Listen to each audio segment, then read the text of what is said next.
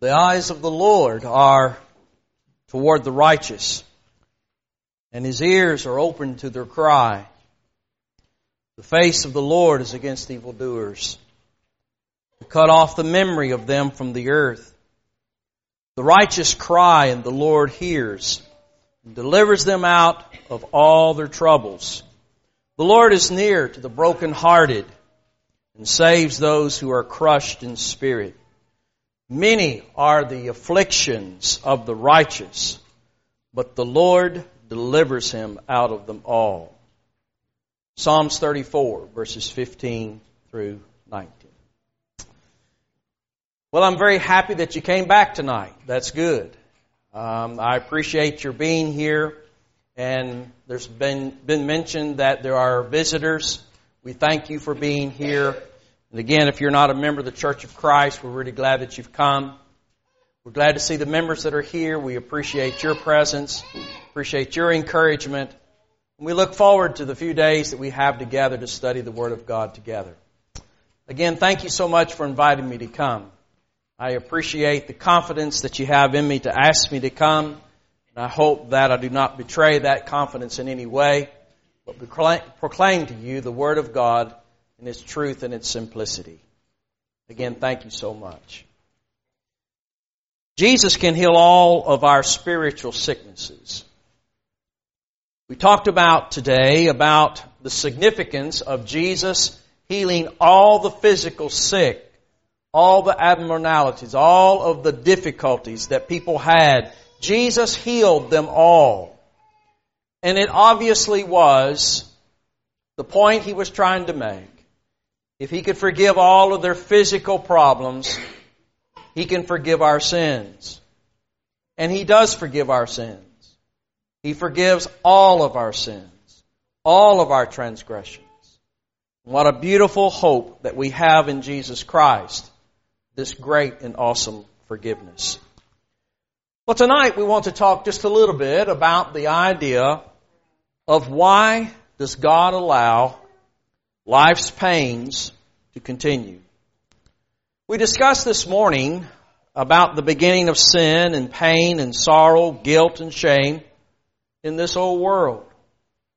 We read in the book of Genesis about how it all got started. And sin is the basis of all the evils that we have in this world. And I think it's important for us as we think just a little bit this evening about the argument that is used by so many to disprove the existence of God or the power of God. When things like this are said, if there is an omnipotent, all-loving God, why does He allow suffering in the world? remember having a Bible study with a Buddhist one time, and this was his greatest argument. Is that surely God, if He is an all-knowing, all-powerful, all-loving God, he certainly would not allow all the difficulties and problems of war, famine, and sickness to be so prominent in this life. I think it's not only a question that those who are agnostic, those who are atheistic or modernistic against Christ and against God and against His Word, but even times, there are times that even children of God question the very love of God. And why did this happen to me? Why has God allowed this terrible thing to come upon me? Well, tonight, I don't know that I will answer all of your questions. But I would like for us to think very seriously about the rhyme and or reason why God allows things to continue as they are. I think maybe the first place that we need to begin and think about is that it is, as we talked about this morning, it is the consequence of sin in this old world. C.S. Lewis, in his book, The Problem of Pain, he said, God whispers to us in our pleasures, but shouts in our pain. If you've ever suffered pain, if you've ever been through difficulties, if you've ever had the loss of a loved one, I think all of us have been touched by grief and touched by pains that maybe we just don't understand. I want to say to us again, I want to emphasize to one and all something that's very important for us to understand. God did not create evil. God did not create evil. God did not create sin. God did not create the devil as an evil being. I believe that all things that God created, the Genesis account would say, and the rest of His great Word would bear up. That everything that God created is good. And God is the ultimate of good. He did not create evil or sin. Somebody says, but, but why is the, how is the devil even existing if he did not create evil? And that has been a tremendous question to try to answer. And my best and easiest answer is simply this. From passages like in Psalms 148 verses 1 through 5, we learn that the psalmist says that all things have been created by God. And in that passage, he includes angels. Angels are created beings. It is my belief that the devil is a created angel. In Colossians 1 and verse 16, the apostle Paul said, For in him, that is Christ, some of your versions say, for by him all things were created, both in the heavens and on earth, visible and invisible, whether thrones and dominions or rulers or authorities, all things have been created through him and for him. And he is before all things, and he is above all things, and holds all things together. You see, Jesus Christ is the creator. He is the I am. When the text says, in the beginning God created the heavens and the earth, that word God is Elohim. It is a plural noun. We see that in verse 26. Let us make man in our image. And it is significant that God the Father and the Son and the Holy Spirit, three divine beings, yet acting as one, united, God created all things, and that includes the devil. But not as an evil being, but he was created as a good being, remembering the bases. All things created of God is good. We read in the book of Jude, chapter 6, and also in Peter's letter, epistle, that there were angels created good that fell, left their proper domain, and they became evil were cast out. They become the arch enemies of God. Now most of us, when we've thought about that and looked at that, there are very few passages for us to look at. But I would think if we reason through the idea, if we understand and believe the truth that God's Word presents, that God is good, God created all things good, the devil exists, he was created good and went bad makes the most sense. Well, why then does God allow the devil and his angels who chose evil rather than good, why does he allow them to continue? Well, we studied this morning and we touched upon it just a bit. The very idea that it gives us a choice. God allows us a choice.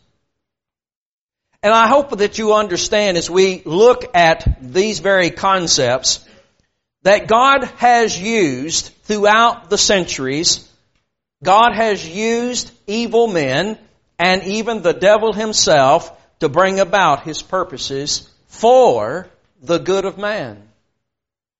When you read in the book of Isaiah chapter 10, you will see there that Isaiah speaks of the Assyrians who were a wicked people. God used the Assyrians to bring a judgment upon his people, the children of Israel. In the book of Habakkuk, chapter 1, we see there that Habakkuk is as well confused because God has chosen the Chaldeans, a wicked people, to bring a judgment upon God's people, the children of Judah we see then that God says, I will judge Assyria for what they have done. I will judge the Chaldeans for what they have done. You see, nobody gets away with it. But God in His, in His providence, in His care, in His working and running the universe, He uses even the devil and evil men to bring about His good purpose. And I need not but give you one more example. Judas Iscariot. May I suggest to us as we consider this great topic? There is so much more that we do not know. There is so much more that we do not understand. And our last lesson of this series on Wednesday night will simply be this. We need to stop worrying and we need to trust God. He's still on the throne and He's ruling. I can't answer all the questions. I don't even understand all the questions. But I do trust in one that knows all things and does all things for the good of those that love Him. A second thing that I would like us to consider is that God allows things to continue as they are to accomplish really His will and purpose for man. And that's pretty significant. In the book of Genesis, I spoke uh, to someone at lunch today about this particular study that we're having where I preach regularly in North Alabama. We've been studying the life of Joseph. And Joseph went through a lot of difficulties. And as best I can see, Joseph was a good man. And yet what we learn from Joseph is that God allowed him to be separated from his, his family. He winds up in Egypt he winds up in jail. He is mistreated and he is abused, but then he winds up second in command over all of Egypt. And when his brothers come to see him, there would have been an opportune time for revenge and, and for him to, to, to, to get back at his brothers for how they had treated him. But you remember the sweet disposition of Joseph? Joseph had lived long enough to understand that God was with him. How else could he interpret Pharaoh's dreams? He knew that God was with him, but he also knew that he was getting a bad deal in regards to how he was being treated. But finally, when he gets the blessings of God and God places him in a place of authority, he tells his brothers this simple little thing. Don't be afraid. You meant it for bad for me. You treated me bad. But God meant it for good. God used you to put me in a place to save you. Now when you stop to think about that, if we were going to write the script for how God could save His people, we would have not written it that way. God does things that's above and beyond our way of thinking. And it's important for us to understand when we stop and question everything that God does, how He does it, it is likened to the clay saying to the potter, why have you made me this way? It's important for us as children of God when we have great faith in God, and yes, we must have great faith in God, to understand that God is accomplishing something in us with us and for us that is ultimately to our good. But it might not at the moment seem so good. One last example. Jesus Christ and all that He suffered. I hope you understand that Jesus Christ, when He was in the garden, He asked, the, he asked His Father three times, let this cup pass from me. We see both the humanity of Jesus and we see the divinity of Jesus in this scene. We see the humanity of Jesus in the sense that He, just like me, just like you, as a person, as a human being, would not want to suffer what He knew He was going to suffer. He asked God if there's a plan B, if there's another way, please let that other way happen. But yet God even said to his own son, no. Jesus obeyed the will of his Father and he died upon the cross suffering because that was what's best for us. I want you to turn with me to the book of Hebrews just for a moment and notice a couple of passages that might help us understand this a little bit better. In Hebrews chapter 2 in verse 10, the writer says, For it is, was fitting for him, for whom are all things, and through whom are all things, in bringing many sons to glory, to perfect the author of their salvation. Some versions have the captain of our salvation through sufferings. But I want you to skip down to verse 17 and 18. Therefore he had to be made like his brethren in all things, that he might become a merciful and faithful high priest in things pertaining to God, to make propitiation for the sins of the people. For since he himself was tempted in that which he has suffered, he is able to come to the aid of those who are tempted. You know the beauty of the suffering of Jesus Christ? Why God allowed that to continue? It's for my good. We can pray to God through Jesus Christ, who is our mediator, who is our high priest. And because Jesus has been there, done that, He knows how to come to our aid and our help in our time of need. I might just use that to say this. We go through difficulties and problems. If we trust God, we come to the other side of that and we're better for it. And now on the other side, we can help those that are going through it now. Please understand that when you are dealt a lemon, we always have a choice. We can be bitter about it, or we can make lemonade. The difference is between your ears. It's your faith. It's your trust in God. Brother and sister in Christ, God never promised us as Christians that we would live in this life in a bed of roses. God never promised that there would always be blue skies. Yet, He promised just the opposite. We would have difficulties. There would be persecution. We would suffer. He allows all of these things to happen. And it benefits us. Sometimes when we go through it, we can help others. May I also suggest to us, it helps us to keep humble. We're reminded of the apostle Paul and how that when he suffered, he suffered greatly. I remember that the apostle Paul recalled that the things that he was going to suffer became a little bit ironic. The fact that Saul of Tarsus had persecuted so many Christians. And Jesus replies and says, I will show him how much he must suffer for me and the kingdom. And yet we find in the book of 2 Corinthians that the apostle Paul listed in chapter 11 a number of ways in which he had suffered. From shipwrecks to beatings to imprisonments. He had suffered so much for the cause of Jesus Christ.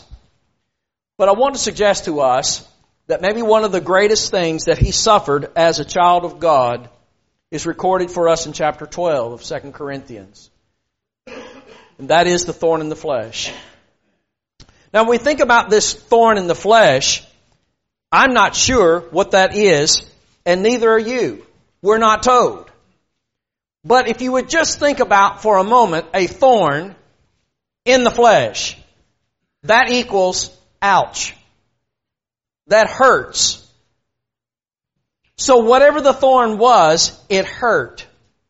Notice the text says that it was a messenger of Satan.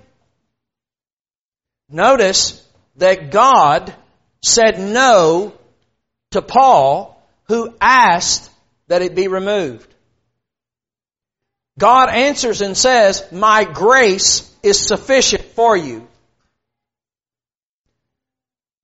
God was actually saying to Paul, You need this thorn in the flesh that you might remain humble.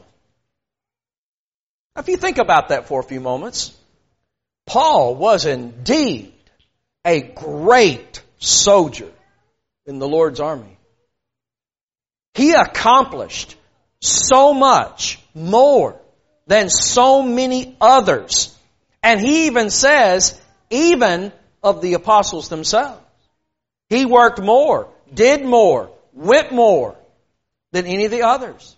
So he could have, and maybe he had just a little bit of an angle that he might go that way, and God allowed Satan to stick a thorn in him.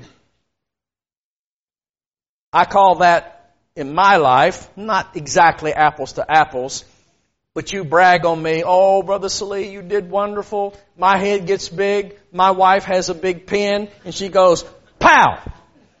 She bursts my bubble and she brings me back down to reality, right? Not exactly apples to apples to Paul. But I will say this. Paul understood why God gave or allowed, not give, but allowed the thorn from Satan to remain because it would keep him humble. Have you ever thought about that what you suffer and what you go through, what you have to deal with, God just might be keeping you humble?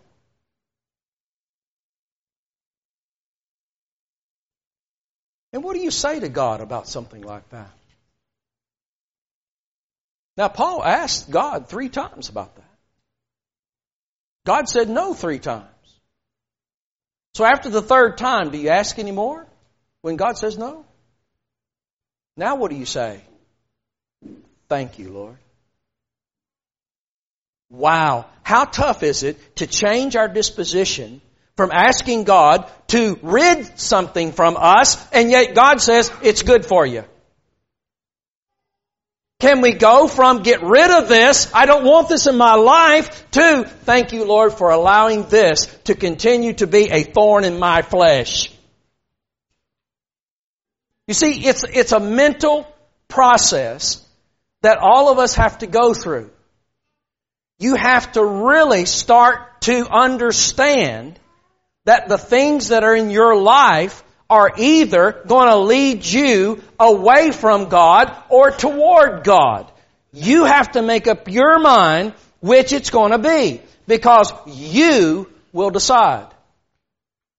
God gives us the right, the power, and the ability to decide. So it's important for us to understand that God allows difficulties to continue in our lives and what He's intending? He's intending for us to use this to be better, to grow, to be more mature. Can you thank the Lord for your problems? Now that's a twist. We pray constantly, Lord, please get rid of our problems. Lord, please heal us of this. Please take this thorn away. Please take away this difficulty. But would we ever pray to God and say, Thank you, Lord, for giving me this thorn? Because now I know how dependent I am upon you. I need you to help me deal with this. It's a different way of thinking.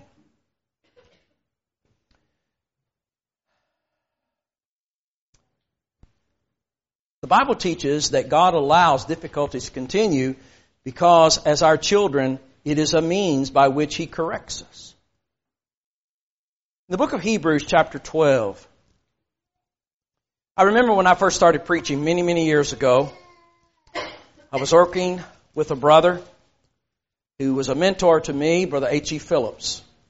Many years ago, he and James P. Miller started the Searching the Scriptures, and he wrote the book Elders and Deacons. And you may have a copy of that even in your library today. I remember reading my Bible and I come to Hebrews chapter 12 and I asked him, I said, Brother Phillips, would you mind telling me what the discipline of the Lord is here in Hebrews 12? And he looked at me and he says, I have no idea. That really kind of took me back a little bit because he was supposed to know all the answers, you know. And I'm not sure what all the answers are. It may be in a very generic way. But I'm going to suggest to, to you, something to you as we read beginning in verse 5. My son, do not regard lightly the discipline of the Lord, nor faint when you are reproved by him. For those whom the Lord loves, he disciplines. Did you hear that? Remember today, I ask you, do you believe in God? Do you believe God? Believe this. God disciplines those who love Him.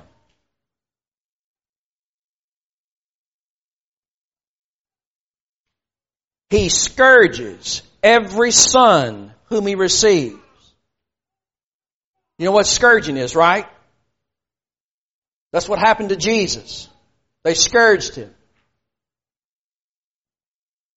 It is for discipline that you endure. God deals with you as with sons. For what son is there whom his father does not discipline? But if you are without discipline, of which all have become partakers, then are you illegitimate children and not sons. Furthermore, we had earthly fathers to discipline us, and we respected them. Shall we not much rather be subject to the Father of spirits and live? For they discipline us for a short time, as seeing best to them. But He disciplines us for our good, that we may share His holiness. All discipline for the moment seems not to be joyful but sorrowful. Yet those who have been trained by it afterwards, it yields the peaceful fruit of righteousness. Therefore, strengthen the hands that are weak and the knees that are feeble. Quick little story. My son, he was probably five, six years old, something like that. And he had disobeyed me and this required some discipline. And I had a green monster.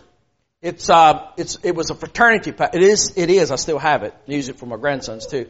Uh, it's about this long, it's about this wide, and it's about this thick, and it's green. I call it the green monster. And it will light you up. Alright? I told him you're going to get two licks with the green monster. Oh, he freaked out. He just like, no, dad, no. No. And I said, what do you mean? He said, he said, Dad, I think one will do it. Now, I thought that was a little funny myself. He thought one would do it. I'm thinking as a dad, okay, if I'm just going to give him one instead of two, this one's going to be a good one, you know. Now I'd use it on myself. I don't believe in beating kids or in any way abusing kids, anybody that does needs to go to jail. So I tested it on myself. You don't have to rear back too much for it to give a 45 Colt bang. We went into his room. He laid over his bed. Bam! I hit him and it popped like a firecracker. He jumped up, grabbed his behind, and he circled around a couple times like this.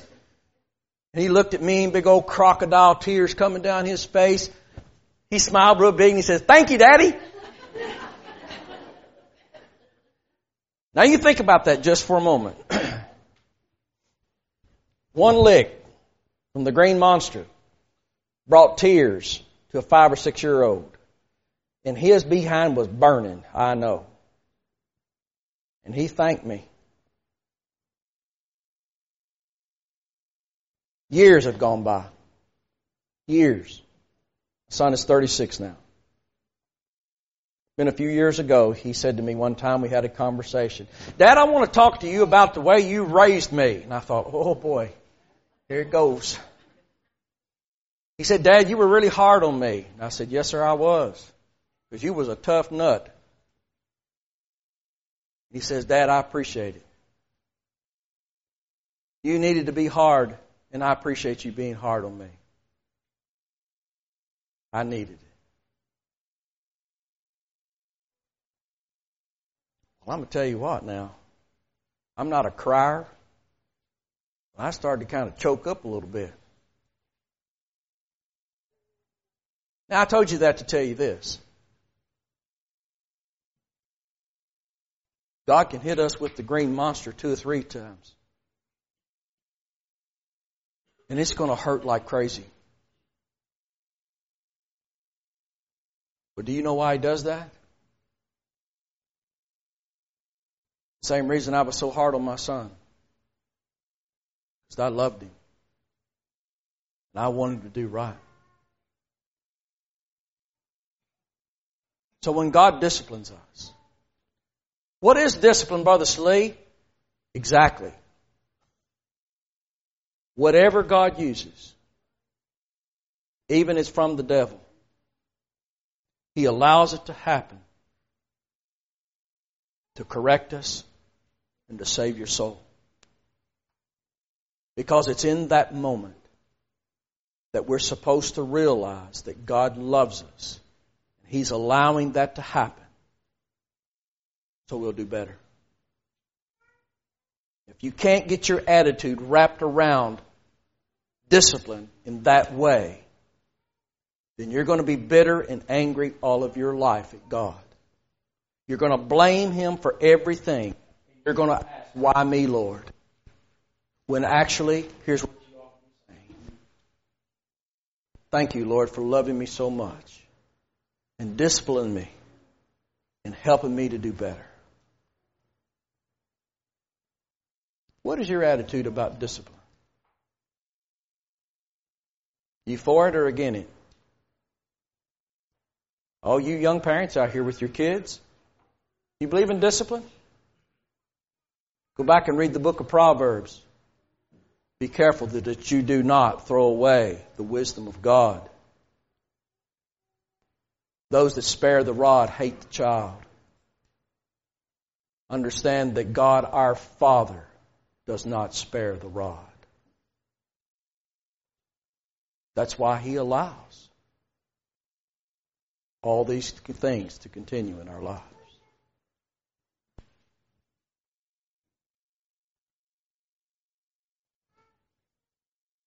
When we think about the idea of preparing for greater blessings, making us stronger, I want you to know that God does set limits. Just like I set a limit with my son. Because I knew the power of this paddle.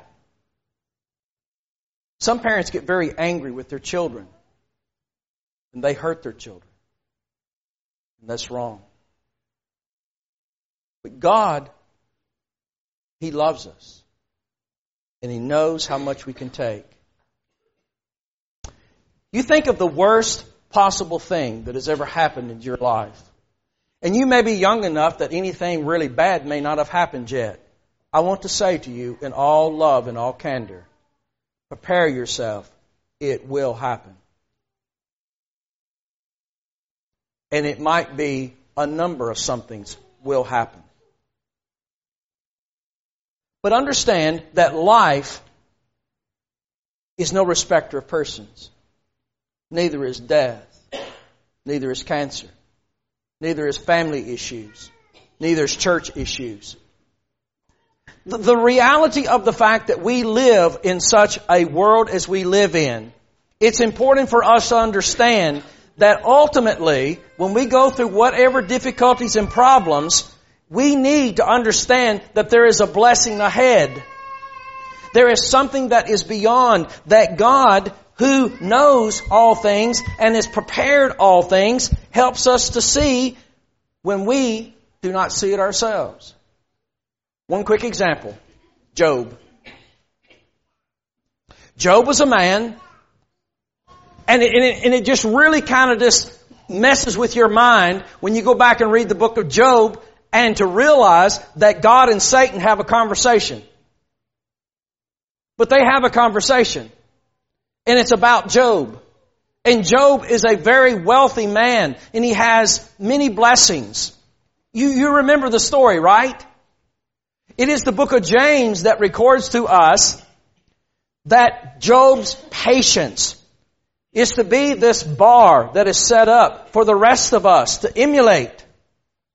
It is the book of Job that teaches us and shows us that even when the devil took away all that Job had and left him with all of these boils and he sets in ashes and he takes potsherds and he scrapes his wounds with it and his wife, his faithful companion, tells him to curse God and die.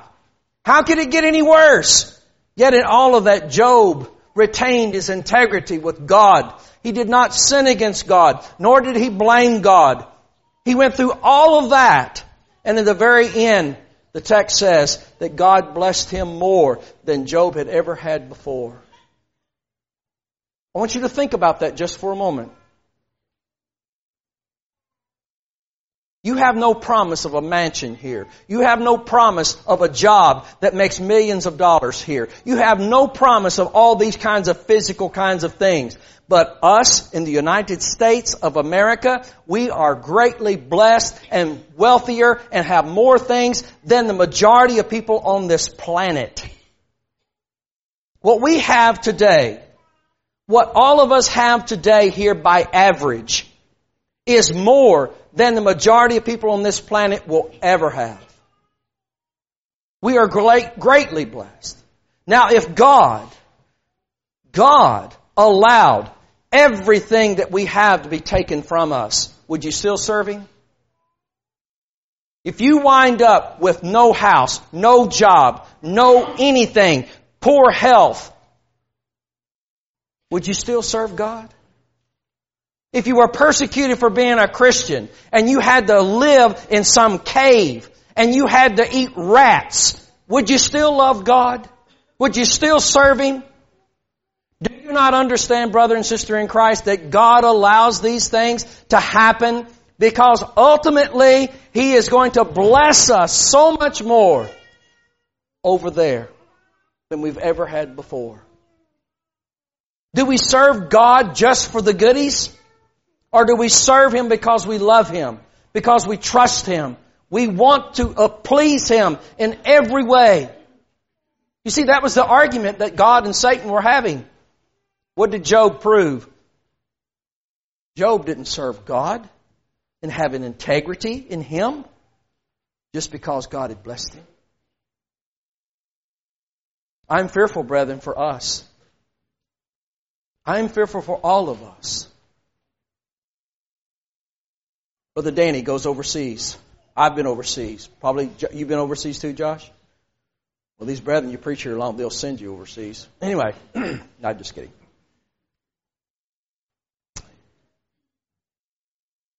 You know, you go overseas and you preach and you teach. And you go to a third world country. I come back home and I'm embarrassed what I've got. It's embarrassing. You know why it's embarrassing to me? But you go over there to see people that have nothing. And they will walk for miles and come and listen to a gospel. And they don't want a one, two, three, come to Jesus 20 minute sermon. They want a bucket load. They want you to fill their bucket up. They want the word. And they're not there for a handout. They're not there for money. And you know what? They are as happy as they can be, and they have nothing. And then we come back home to our beauty, and I'm not belittling, I'm not casting aside that this is wrong or anything where we're at. I'm just saying, then we sit here and we pray to God, and we pray for those in difficult places, as well we should. There are people in difficult places. But I'm going to tell you what the Lord said. It is easier for a camel to go through the eye of a needle than a rich man to go to heaven. I want to ask you a question. Who has the greatest temptation or stumbling block in going to heaven? Third world country people or us? Who are in difficult places, brethren? We are. Because our stuff and things lead us away from our God. Do you know why God allows things to continue as they are? He wants us to trust Him more. To remind us of the nature of our nature that we are just physical. It can all go away. When my parents died, we had an auction. Sold off all of their stuff. And my mom and dad treasured all of their stuff. And I remember the whole time I was growing up, things that they had in their home. You know, as kids, grandkids weren't supposed to touch it.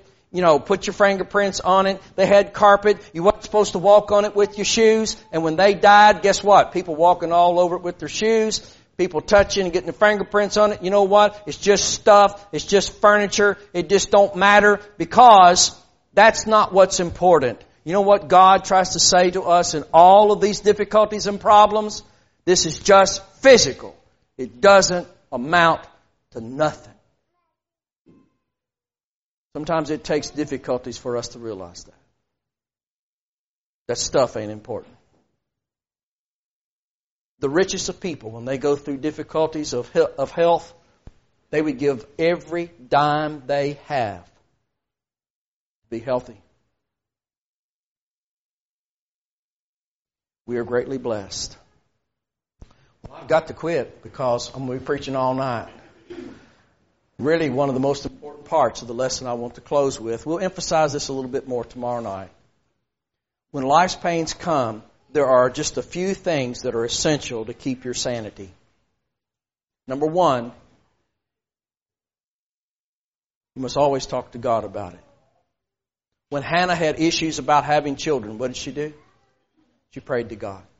When Jonah wound up in the whale's belly, what did he do? He prayed to God. What you going to do when you get into a problem? If any among you suffer, let him what? Pray. James 4. James 5, verse 13.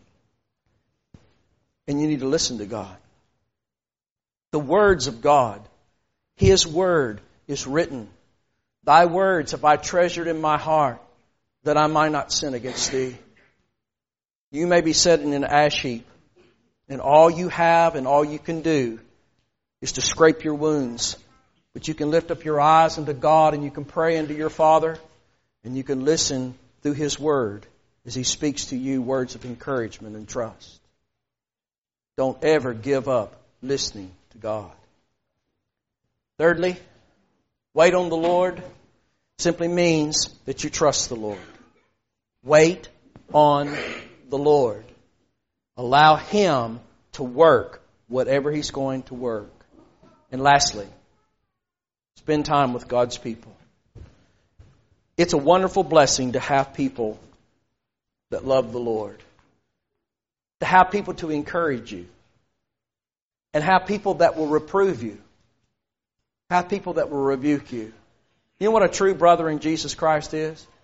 Someone that will lovingly look right at you and say, You're wrong. But when you're not wrong, that same brother will look right at you and say, I love you, and keep on keeping on. We need each other in times of difficulties, in times of problems. I hope and pray, dear brethren, that you understand things are not going to get better in this world. Things are going to get worse. Now what? Maybe you need to stop watching the news. Maybe you just need to stop worrying about what President Trump's going to do next. Forget about Kung Jung Fu Wing Ling or whatever his name is over there. Rocket Man. Forget about him. Is there anything you can do about it anyway, except this? Pray to the one who's in control of all things. Put your faith and trust in him. And do all that you can to serve him with all of your heart. God will take care of the rest. He take care of it. Trust Him. And if you're suffering, talk to God about it. Listen to God about it. Wait on the Lord. There are blessings to come. Maybe not now. For Lazarus, it wasn't in this lifetime. He was carried into Abraham's bosom. What a blessing that was. Wouldn't you love to be carried into Abraham's bosom? That great day comes. Then all of this is not important. It won't matter what car you drove. It won't matter what house you had. It won't matter that you didn't get to go to Hawaii or Alaska. In heaven, none of this will matter. You've listened so well, and I've been a little bit long winded.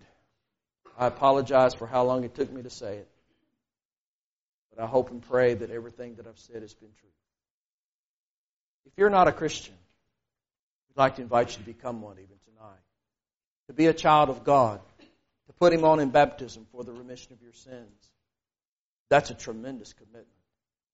That's a tremendous commitment to be obedient to Jesus Christ. What blessings! What blessings it is to be forgiven of all of your sins. If we can help you in any way tonight, won't you come as we stand and sing?